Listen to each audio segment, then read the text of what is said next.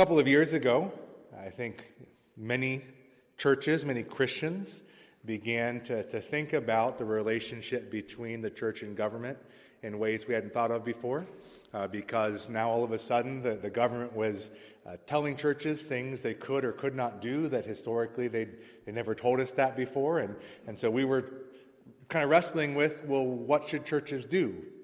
How should churches respond uh, to what the government was saying? And, and unfortunately, I think many of us were, were not well equipped to really wrestle through uh, some of what was going on and, and, to try to think consistently and biblically about some of these things. And so I began to, to try to, to think more clearly so that I could be prepared both uh, for my family and for my church. Uh, to try to think through not only what we were facing during that time, but issues I think we're going to be facing increasingly in the future, in which we uh, are interacting, I think, with a government that is, if I could say it this way, uh, there was a time in which the government was probably favorable towards Christianity. I think there was a time in which the government was probably neutral towards Christianity, and I think we're probably moving into a place in which, in the West, the government's going to be more hostile towards Christianity. And we need to think through how we should respond to the government in, that kind of an environment. And I want to just begin with a reminder uh, from one, I think, central passage of what the government is, and that's from Romans 13, uh, a passage in which we are, are called to understand the, the nature and role of government. And so, Romans 13, uh, the first few verses there, says, Let every person be subject to the governing authorities, for there is no authority except from God, and those that exist have been instituted by God. Therefore, whoever resists the authorities resists what God has appointed, and those who resist will incur judgment. For rulers are not a terror to good conduct, but to bad. Would you have no fear of the one who's in authority? Then do what is good, and you'll receive his approval. For he is God's servant for your good. And I always find that fascinating because I think we don't tend to think about government officials as servants of God. They're ministers of God, and yet Paul says they are. Why? Because he set them up. They're doing something he wants them to do. Now, I think often they don't realize that, and often they don't do it the right way, but they are instituted by God to be his servants to accomplish what he wants to see accomplished in seeing evil restrained and punished and good promoted.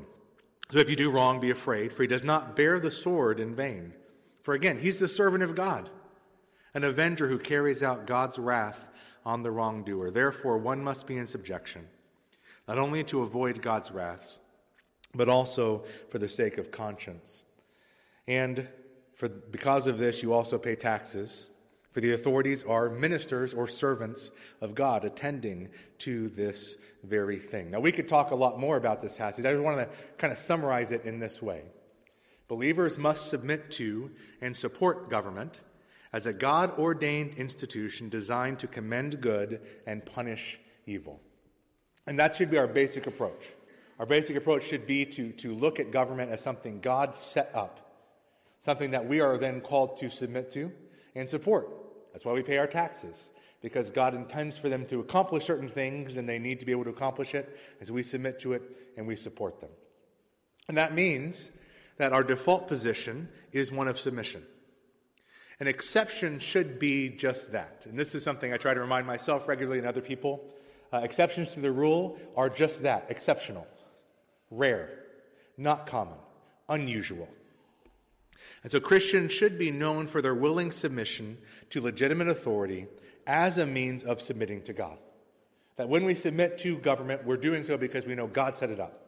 They're God's servants to accomplish order in society. If we didn't have government, it would be chaos. We would, we would hate society if there were no government.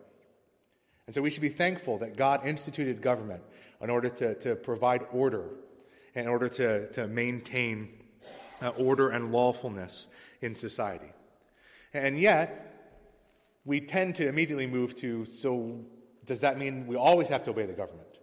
And we're going to talk about that for the most of the rest of the session. But I don't want to lose sight of the fact that most of the time the answer is, of course we should. That our default position is we should be submitted. But are there times, and perhaps which we shouldn't? And that's when we begin to ask the question are there any limits to governmental authority. And as churches wrestled with this question, I think probably the, the place that came up most often was whether or not churches could still meet together and worship when the government was saying you can't meet in person. Uh, perhaps they weren't saying you can't meet in person, but they were saying you can only have 10 people. If you have a church of 100, that's not really the church gathering. And, and so people were wrestling with, with whether or not we should be following uh, the government institutions in this way. And I, and I found a, pretty common argument being made by, by people who are generally good thinkers, good theologians. And the argument tended to start with this Christians and churches must submit to all government regulations unless there is a clear command or a clear prohibition in Scripture to the contrary. And so that means you have to be able to look at a, a verse of Scripture and say, God says, do this or God says, don't do this. And unless you have that kind of a, a clear verse, you just got to obey what government says. Now, I'm actually going to critique this argument, but before I do, I want to, to say I, I appreciate the fact that they are starting with the right assumption. We need to have the default of let's obey government. And if we don't, we should be looking at what does Scripture say to the contrary. And so that, that's a good impulse. But if that's true, then I think there's a series of things that, that the scripture doesn't give us this clear, you must do X or you must not do Y, that we would still kind of hesitate to think, well, government could tell us to do this or not to do this. And so let me give a few examples of this. Could government ban formal church membership so that no church can maintain a membership roll? You have members, you're, you're a member of this church, there's a list of members of this church. Is there a command in Scripture that says you need a list of members? I don't think so. I've never seen anyone like that. And that's going to be true for all of these. There's not a clear Scripture says you must maintain a membership roll. But I think, really, in order for a church to be faithful, they need to do this. And so these are things that I'd say, well, God would want us to do this, even if there's not a clear command. Could government ban fathers from leading their children in prayers? Their command, fathers must lead their children in prayer. There's not a command. But if fathers never lead their children in prayer, wouldn't they be in sin? Could government ban public verbal prayer? Let's all pray silently, but can someone actually lead publicly in prayer with, with words? Does Scripture ever say we have to do that? Could government ban sharing the gospel on national holidays? Did you sin if you didn't share the gospel on Memorial Day? But wouldn't it be good if you did that? Could government ban the baptism of minors? Could government ban fasting? Could government regulate or require everyone to fly rainbow flags during this month of Pride Month?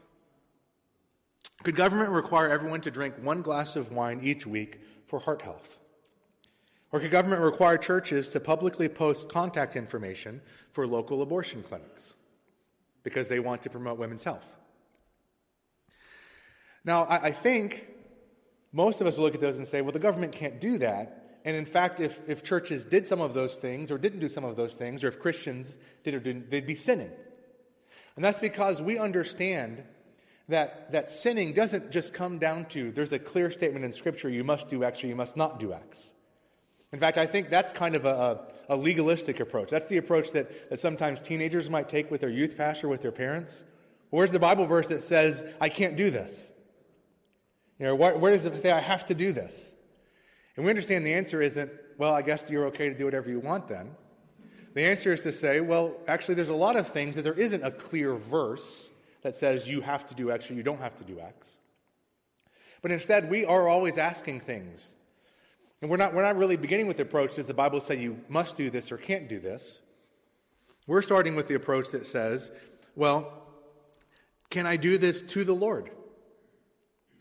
Can I do this in the name of the Lord Jesus? Can I do this to the glory of God? Whether I eat or drink or whatever I do, can I do it to the glory of God? And so we don't simply say, Did God say I can't do this? Or did God say, I must do this? But we say, Can I do this in honor of the Lord? Or should I do this in honor of the Lord? And I think that's really helping us to see that kind of argument that says you need an ex- explicit statement is too narrow. Because I think the verse most cited as we talk about the exception to whether or not we can obey government is this in Acts 5.29. And notice it doesn't say, We must obey the explicit commands and prohibitions of Scripture rather than men. It doesn't say that, right? What does it say? We have to obey God. And sometimes we understand obeying God isn't based on an explicit statement, it's based on our understanding of what He said in His Word as we're applying it to the situation we're in. And so a better argument is this Christians and churches must submit to every government regulation unless it would mean disobeying God. Or, in other words, unless it would mean causing them to sin. That if, if you obeying government causes you to sin, you can't obey government. You've got to obey God rather than government. And I would like to think that it's, if we really wrestled through this, all of us would at least come to this. We'd at least agree, yeah, this is really the standard. Obey God or obey men. But even in this scenario, there's a lot of things that if we thought about it, the government could potentially say you have to do this or, or not do this. And we'd look at it and say, I don't know that it's a sin, but I'm not sure that really the government could do this either. And so let's think of a few examples of this. Could government institute a one child policy such that no family can have more than one child? Is there a command that says you must have more than one child? Are you sinning if you don't have more than one child? Could the government require all children to attend a government recognized school where a state sponsored religion is taught? Would that be sinful to do that? Could government ban a corporal punishment? Or could government prohibit someone from being a member of a church for more than five years? So after five years, you got to go somewhere else. You got to change your membership. Could government ban corporal punishment? Could government ban Christians from exercising self defense? Could government ban giving Bibles to minors, including your own children? You, you can't give a Bible to your child. Would you be sinning if you didn't do that? I don't think you'd be sinning, but it seems like that'd be a really good thing to be able to do. Could government require 50% of deacons in the church to be women or to be members of an ethnic minority group? Could government ban pastors from getting paid for any work done outside of the church? Could government ban translating scripture into different languages? Could government limit sermons to no more than 30 minutes? Now, some of you might be in favor of that, hopefully not. Right? But could that be a government requirement? Could government cap churches? No church can be more than 15 members. And so once you reach 15, you, have just got to start a new church. And, and, don't get caught up in any one particular of these. I think if you look at all of them, we'd all agree, at least for some of them, it'd be hard to say, well, it'd be sinful to, to, to if we had to do this. Like, are we sinning if churches are only at 15 people? Are, are we sinning if you have to switch churches after five years? But does the government have this kind of authority? So let's think of how, how, how we might respond. We might respond, we'll say, well, the government would never do that. And I, and I saw this response pretty common. That's not, the government's not saying those things. And I'd say, Are you sure the government would never do that? Because in fact, there are places around the world where the government is doing some of those things. Yeah, we, that might seem surprising to us in America, but I, I, think that's a, that's a wrong approach. The wrong approach isn't to say, well, that's not what the government's saying right now. The question is, well, what if they did? What are the limits? Another approach might say, you know what, I don't like that, but I think if they did that, we just have to submit. And if so, then you basically have, are okay with the approach that says the only exception is if it's going to cause us to sin. That's the only time we can ever disobey government. Outside of that, the government can dictate anything to us. Or you might say, I don't think the government has that kind of authority. And, and, and I think most of us would probably have that kind of an approach. We'd say there's something that just seems strange. That, that seems like the government can't do that. Is there any biblical reason for us to think that way? Well, I think there is a biblical understanding that recognizes there are limits to government authority. And Jesus talks about this, for example, in, in Mark 12 there. Jesus said, Render to Caesar the things that are Caesar's, and to God the things that are God's. Now, to understand really what he's saying here, it's not as though there's two realms and God's over here and Caesar's over here. God's actually over everything. But there is a realm in which God set up Caesar as specifically overseeing this from a human perspective. And Caesar there is government. Right? And so, under God, government oversees something, but there's other things that government doesn't oversee. They aren't Caesar's. That's what this verse is saying. Some things are not the government's. There is a limitation. Now, potentially, that's only the places in which we would be sinning. But I think even biblically, we, we recognize there's other authorities that God had actually set up. We mentioned Romans 13. Romans 13 doesn't really give us exceptions, it just says submit. It just says be subject to the rulers. And so some people have said, well, look, it doesn't really give exceptions. But you know, there's actually other passages in which we're called to obey certain people, and there's no exceptions given. Hebrews 13, 17. Obey your leaders and submit to them, for they're keeping watch over your souls as those who will have to give an account. Let them do this with joy, not with groaning, for this would be of no advantage to you. Who are the leaders here? Your church leaders. They're watching for your souls. These are your pastors, your elders. And this says, obey them. So, elders and pastors have some level of authority, such that members of the church need to obey them. Now, is that absolute? I don't think so. In the same way, they don't think government's authority is absolute. But, but potentially, we, we're recognizing now we have competing authorities. So if the pastors say we are going to do this and the government says no, does the government always win? Or might there be times in which we recognize, well, who actually has the authority over this matter? Who actually gets to make this decision? Or Ephesians 6 Children, obey your parents and the Lord, for this is right. So, do children always have to obey their parents? And, and, typically, when we talk about this, well, no, not if the parent's asking the child to sin. What if the parent's saying, I want you to do this, but the government says, I don't want you to do it? Who gets the final say? Does the government always win? Or do we say, well, who actually has authority in this area? And I think that's really the best way to think about this that, that there are certain things that God has said government oversees this, the church oversees this, the family oversees this. And we've got to figure out what we're talking about, whose authority does it fall under? Which means I think a better argument would be this Christians and churches must submit to every government regulation unless it means, first of all, disobeying God, which we already talked about, would it cause you to sin?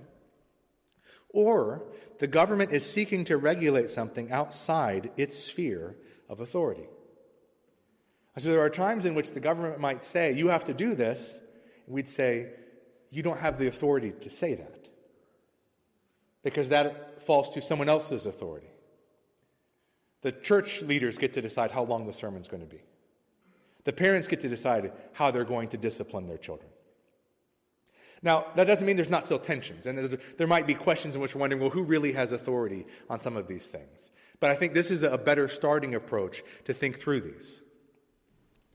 Now, related to this question of, of the limits of government authority, I saw very regularly people talking about the fact that churches or Christians, we need to submit to what the government's telling churches to do right now because what they're asking us to do is reasonable and temporary. And so they're just saying for the next three months, or you know, for a period of time, you have to do this. And it, it, they're not asking crazy things. They're just asking maybe limit 50% capacity or, or these kinds of things. And, and so it's reasonable and it's temporary. And does that make the authority legitimate? If the, if the government's exercising authority that's reasonable and temporary, does that mean Christians need to follow it? And I would argue that submission to governmental authority does not depend on the commands or prohibitions being reasonable. And let's think about some examples of this. Does authority depend on it being reasonable? So, someone says, you know what, the speed limit here is too low. I could go much faster and be safe. Would you say, well, I mean, if, if it's not reasonable to you, then you don't have to follow the speed limit? The police, you think they'll listen to that? Officer, I just thought that was an unreasonably low speed limit. Or let's say you're, you're talking to a teenager, and, and that teenager says, I really want a cell phone, but my dad has said that cell phones are actually being used by the government to spy on us all and it's actually a tool of Satan. And so our family will not have cell phones. Now, I don't find that a very reasonable reason. That's not, to me, doesn't like well, that makes perfect sense. Of course, we wouldn't have cell phones then. But I would also still, still tell that child, that's your father's decision. You've got to follow it. because the father has authority over the child. Or let's say a, a husband, and the wife's called to submit to the husband. And the husband says, Honey, I don't want you to shop at this store because that store supports an evil institution. Right? They are actually the official store of the University of Michigan Wolverines, and we have nothing to do with them. Now, is that reasonable?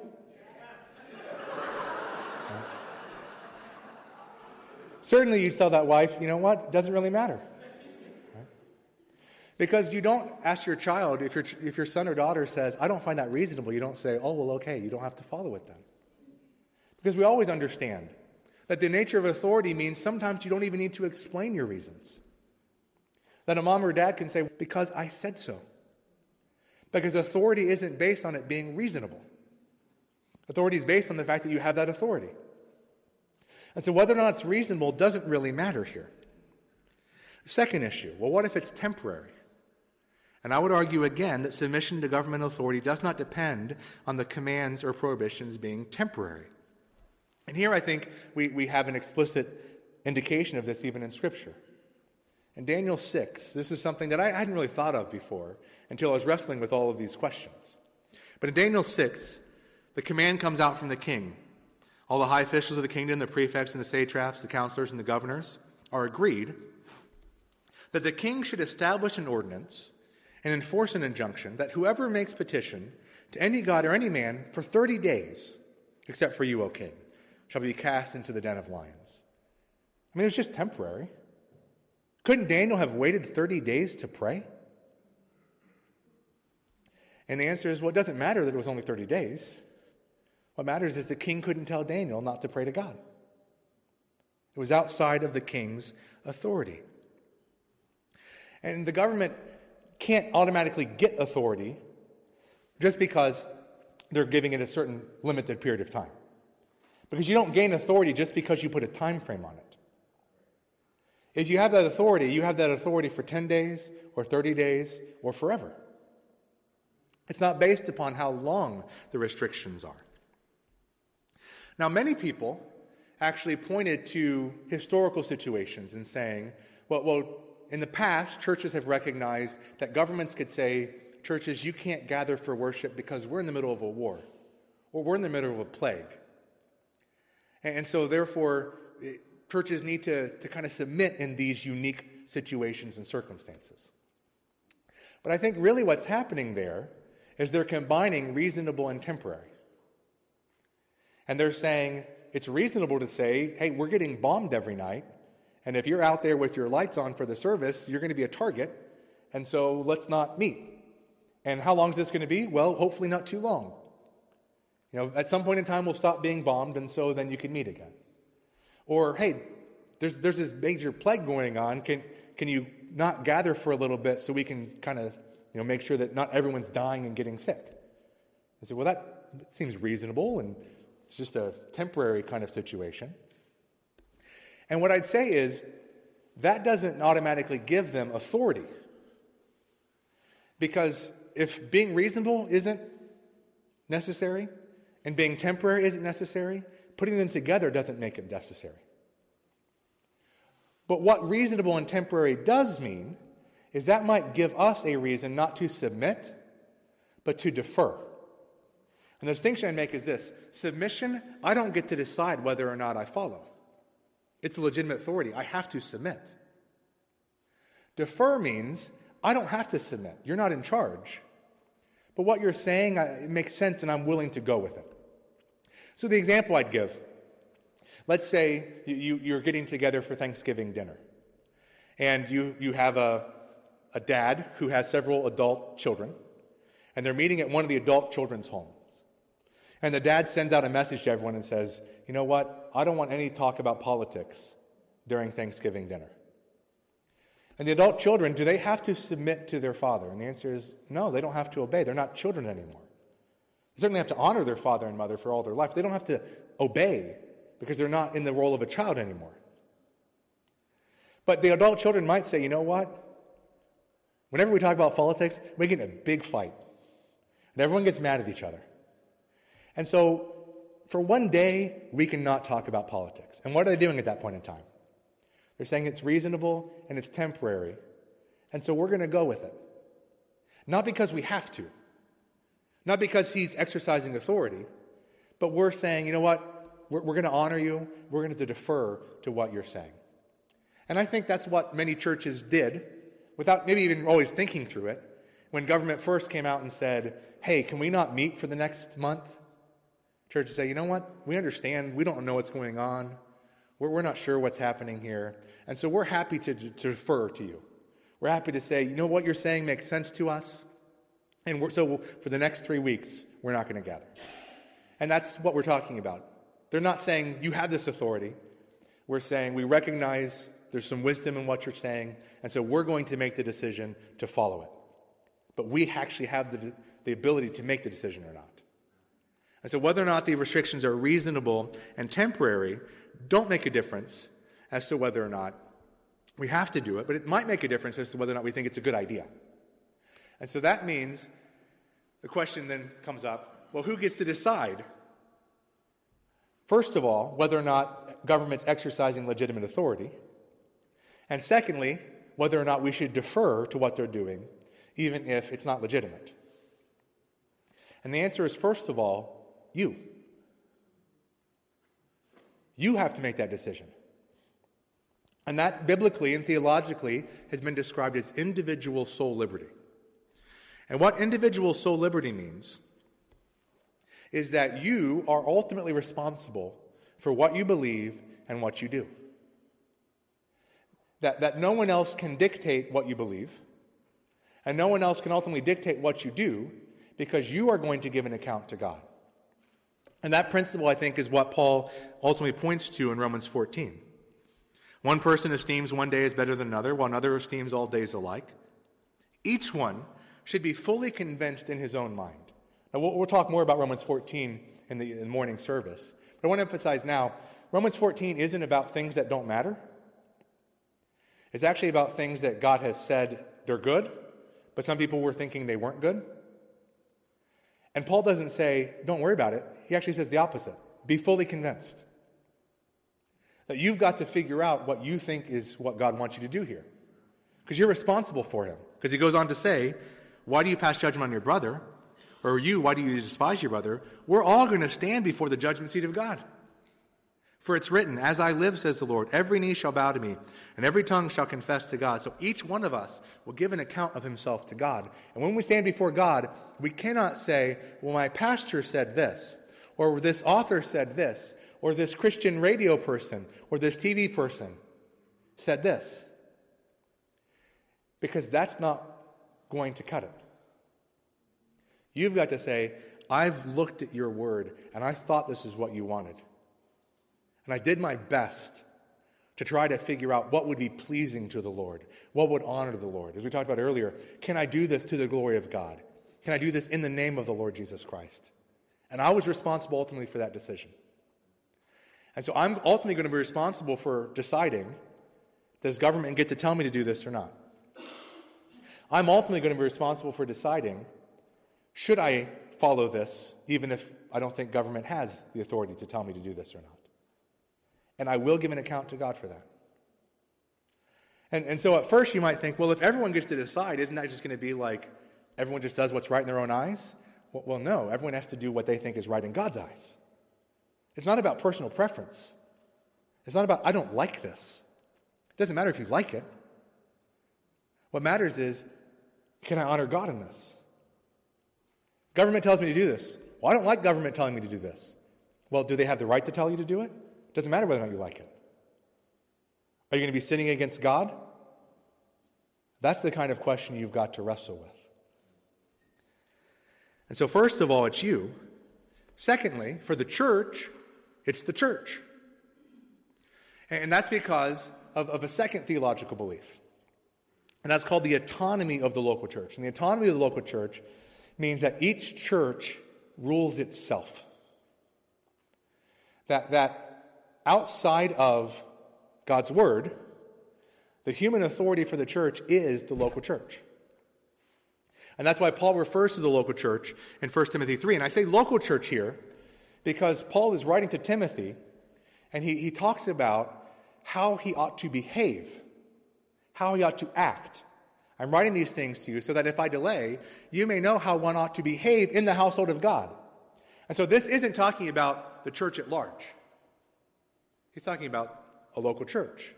This is where you conduct yourself. You conduct yourself in a visible manifestation of the local church. And so, how do you behave in the household of God? Because what is the church? It's the church of the living God, a pillar and buttress of the truth. And so, Jesus Christ is the head of the church. But the church itself has been given the authority by Christ to make the decisions for how it should function. They look to God's word to do this, but they ultimately have to do this themselves. This is in the Second London Baptist Confession. To each of these churches, therefore, gathered, according to his mind declared in his word. So churches aren't just deciding on their own, they're going to Scripture and they're saying, What does Scripture say?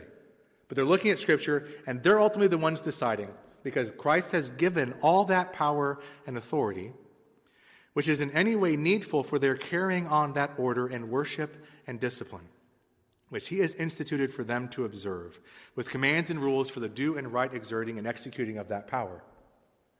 And so Christ has given the church authority to determine how they're going to carry out his commands and missions for them.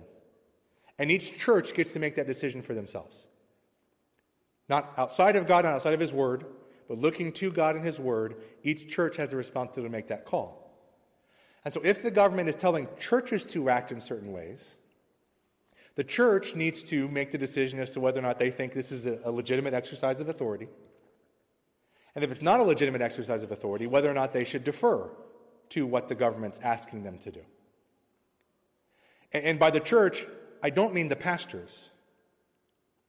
I, I mean, in the words of your, your church's statement of faith, the members are the final governing authority. That you have a responsibility as a, as a collective. Not, you don't, not, I don't decide myself, but you as a group have this responsibility, which means you can't take this lightly.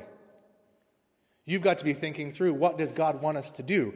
And certainly you do that under the leadership of your pastors. God's given them to you to help teach you the word, to lead you. And so you, you, you weigh what they're saying heavily. But you're ultimately responsible for these kinds of choices. And you, as a congregation, will give account to God for what you do and how you respond.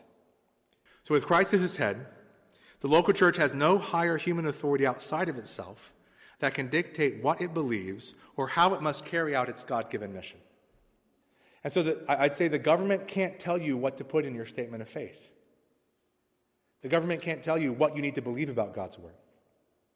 And anything related to carrying out our mission to make disciples of all nations, baptizing them in the name of the Father and the Son and the Holy Spirit, and teaching them to observe everything that Christ has commanded, that's all within the authority of the local church. And the government can't dictate anything of that. The government church has that authority. But that means that local churches must be the final human arbiters as to whether or not a government regulation would lead them to deny biblical truth or to interfere with the accomplishing of their God given mission. And that's where it gets tricky. It's a little easier, I think, is this calling us to deny biblical truth? But is this going to hinder us from doing what God wants us to do in this world? And, and that means we need a lot of wisdom. We need wisdom and discernment. We have to carefully exercise things, and we're going to consider a variety of factors. And these aren't all of them, but some of them would be what's the church like? Who's in the church? And so, if I could just, you know, kind of tease this out, if you had a church in which you had a whole lot of people who were immunocompromised, and there's a big sickness going around, you might respond differently than if you had a church that wasn't at higher risk. And so, thinking through who's in the church, what's the church, uh, who, who's a part of the church, the testimony in the community. If we do this, how will people think? Now, that's not the driving decision. We'll talk more about that in the morning. But I think it's certainly something worth considering. How, how will people respond if we act in one way or another? The legal threat or penalty that's going to be incurred for not following. And this is especially true as we're, we're talking about not things that like obey God, but things about government doesn't have the authority to tell us to do this. But sometimes government doesn't realize they don't have that authority. And so when they say do this, even though they don't have that authority, and you don't do it, you know what they will do? Punish you. And you can say, I don't think you have this authority, and you could still face the fines, or you could still go to prison. And so you've got to figure out is it worth it? Is this significant enough for us to deal with that, or we'd say it's not worth it? We'll find another way because we don't have to deal with the penalties. And the relative importance of the activity, because that's going to be a factor in this too. Is this something that we say, in order for us to accomplish our mission, we have to do this? Or is this something that say, it'd be nice to be able to do? And the potential hardship or loss from adjusting the church's ministry. And there's a whole host of other things that you'd wrestle with. Now, I want to, to finish then with the question of, well, what if two people in the church they're talking about individual soul liberty and whether or not they need to follow government restrictions. What if they disagree? Or what if your church makes a decision that the church down the road makes a different decision? How should we think about this? And I would say that people who come to different conclusions as to whether or not to submit to government regulations can't just accuse the other of sinning. The immediate response isn't, well, obviously you're sinning to make that decision because they may not be. As I've heard it argued, well, we must not submit to government reg- regulations if it would mean disobeying God. Right? So if I say, if for me to do this, it would be sin, no choice. I can't do it. But if it's outside the government's authority and it's not right or wrong, I can decide, well, I'm, i think it's going to be easier to follow it. Or I think it's important enough not to follow it. And we're probably going to disagree a lot more over here. And we have the option should we submit or should we not submit? And so there will be disagreement among godly Christians as to whether or not a specific government regulation would require disobedience to God. And even more disagreement as to whether or not it would be wise to comply with government regulations that have intruded on other spheres. And so we need to allow different churches and different Christians to reach their conclusions about the wisdom of following the guidelines, especially out of deference without accusing them of rebellion or cowardice. And this is one of the most disturbing things to me in this situation. Because you had some churches saying, hey, if you continue to, let's just talk about gathering for worship. If you keep gathering for worship, you're rebelling against God. And other churches would say, if you're not gathering for worship, you're a coward. And you are just uh, submit, you know, wrongly bowing the knee to Caesar instead of Jesus Christ. Instead of recognizing, you know what, we, we may have wrestled through this and come to different decisions, not because neither of us care about honoring God or serving God, but because of our situation, because of the circumstances we're in, because of how we wrestled through Scripture. We've said, you know what, generally I want to submit to government, but I think government's overstepped here. I think it's more important for us to, to do this. Or, you know what, we think it's really important for us to do this, but we think out, out of wisdom it's best for us to, to not do it during this time. And both of us are seeking to do it to the Lord. And the answer isn't to say, well, you're wrong and in sin. The answer is to say, we may disagree, but I'm not your judge. Jesus Christ will judge you. And so you're going to stand before him, and we're going to allow you to do that. Instead, Christians should be charitable to one another. By charitable, I mean assuming the best especially if this is generally someone that you have looked at and said they want to serve Christ. This isn't someone who's constantly compromising the gospel. This is someone who wants to do what's right, and they came to a different decision. We'll assume that they are doing so to the Lord. That's what Paul says in Romans 14. And be gracious with them. Don't condemn them. Don't judge them, but, but maybe even pray for them. And I think even support those who come to different conclusions, especially recognizing they might come to this conclusion and then face hardship in light of it. And you might say, I don't agree with that. But I'm willing to stand with them in order to, to follow their conscience in this, even if I don't agree. And I'm willing to pray for them because they are trying to do what they think would honor the Lord in this. And they're not my enemy.